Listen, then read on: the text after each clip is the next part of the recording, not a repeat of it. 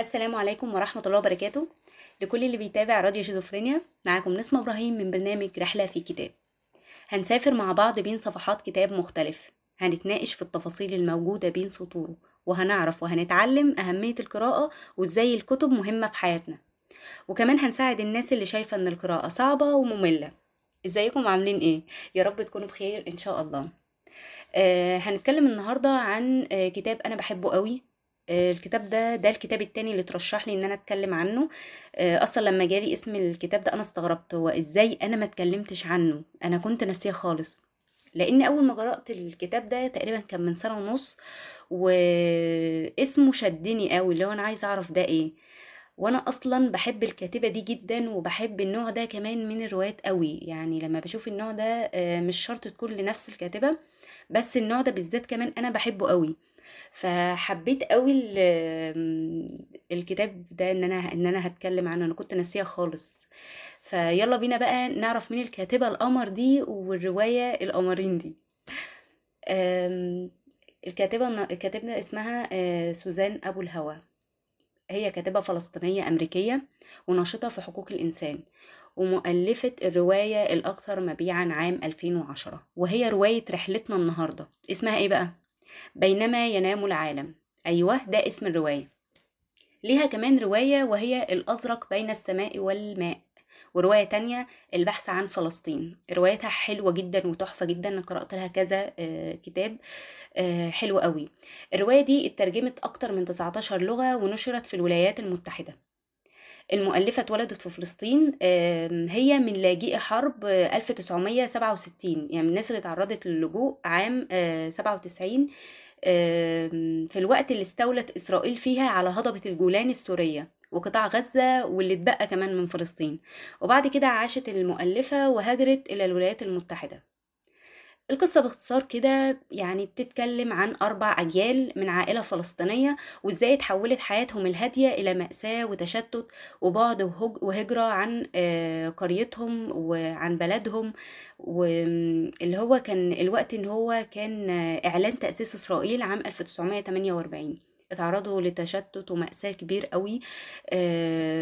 يعني المحور الرئيسي في الرواية كله بيدور حول اللي هو إيه التهجير والغربة الفلسطينية والتشتت آه، في مخيمات. لأن هم طبعا يعني لما تعرضوا الهجرة وكده هم يعني أنت متخيل واحد عايش في بيت وخضرة وزرع وبيته معاه وأهله وناسه معاه فجأة يلاقي نفسه عايش في مخيمات عايش في بيوت صفيح. كان فعلا بجد الموضوع صعب عليهم قوي الكاتبة كمان قدرت إن هي توصف بمهارة وإحساس رهيب ومشاعر مرهفة جدا وكمان قدرت إن هي توصف التقلبات الشخصية اللي ممكن تحصل لأي بني آدم. أي بني آدم مر بهجرة وتشتت وبعد عن بيته ووطنه وناسه. الموضوع فعلا وحش جدا.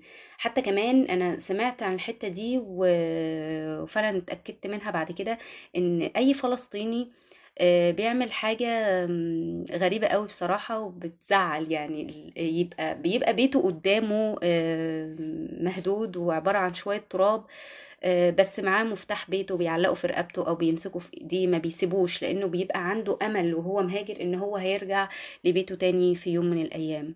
فالموضوع فعلا صعب والكاتبة قدرت توصف فعلا كل المشاعر وكل آه، تشتت اللي حصل لهم آه، بشكل غير طبيعي يعني. آه، اتكلمت كمان عن ناس كان في يوم من الأيام عندهم بيوت وأراضي وبساتين وتحولت حياتهم فجأة لتشرد وبقوا لاجئين وعايشين في خيام وبيوت صفيح. اتكلمت عن النوعية دي أكتر حاجة يعني بدأت إن هي توصفهم.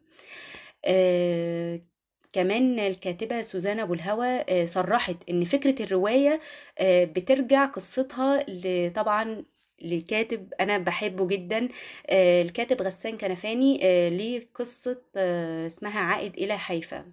ده الكاتب الفلسطيني غسان كنفاني طبعا معظمنا عارفينه وكتاباته التحفة اللي بيبهرنا بيها. وقبل آه، ما تكتب كمان الرواية دي آه، المؤلفة قالت إن اللي شافته كان صدفة كبيرة قوي ليها وكانت بتستغرب.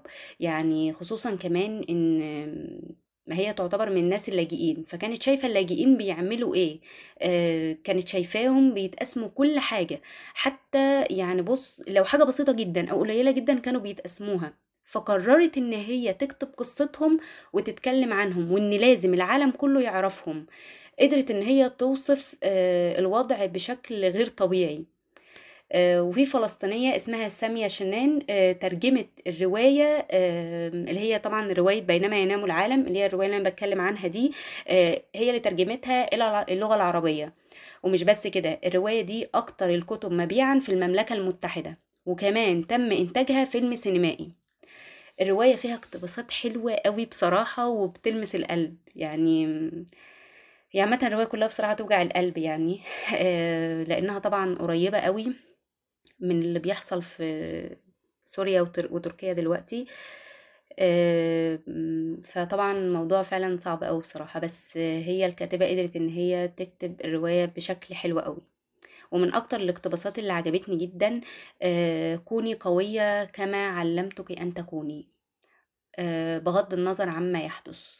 الاقتباس ده عجبني آه، عامة الرواية كلها جميلة جدًا، فيها حاجات تلمس القلب يعني الكاتبة مش مش حاسة إن هي مألفة كتاب، لأ، أنت مش هتحس بكده، أنت هتحس إن في حد قريب وعزيز عليك أوي قاعد بيحكي لك وبيشتكي لك من اللي عنده، لدرجة إن ممكن تخلّيك تعيّط أصلًا. بجد حاجة يعني حاجة تلمس القلب و والحمد لله يعني عامةً. آه، رواية جميلة جدًا وسهلة وسلسة، وعلى فكرة من الروايات الصغيّرة آه، مش من الروايات الكبيرة خالص، آه، هتحبوها جدًا وحلوة كحد مبتدئ يقدر يقرأها عادي، هتبقى حلوة أوي ليه. وقبل ما أختم حلقتنا، يا ريت ما ننساش إن بينما ينام العالم في ناس عندها زلزال، في ناس بتموت، في ناس تحت الأنقاض وبتعيش تحتها بالكام يوم، في أطفال متشردة. وناس بتهاجر وبتسيب ناسها وبيوتها ووطنها غصب عنها. فربنا معاهم وبجد يعوضهم ويحميهم يا رب ويحمينا ويحمي وطننا وأهلنا وناسنا. وربنا يرحم إخواتنا اللي ماتوا في سوريا آه، واللي حصل في تركيا كمان. ربنا يرحمهم ويصبرهم يا رب ويحفظ وطننا. اللهم آمين يا رب العالمين. والحمد لله الحمد لله على حياتنا. الحمد لله. ربنا آه، يحمي الوطن العربي يا رب يا رب. أتمنى الكتاب يعجبكم الكتاب حلو قوي. آه، وأخيرا خلصت رحلتنا النهارده. أشوفكم آه، الحلقة الجاية. ورحلة جديدة بين سطور كتاب جديد إن شاء الله. باي باي.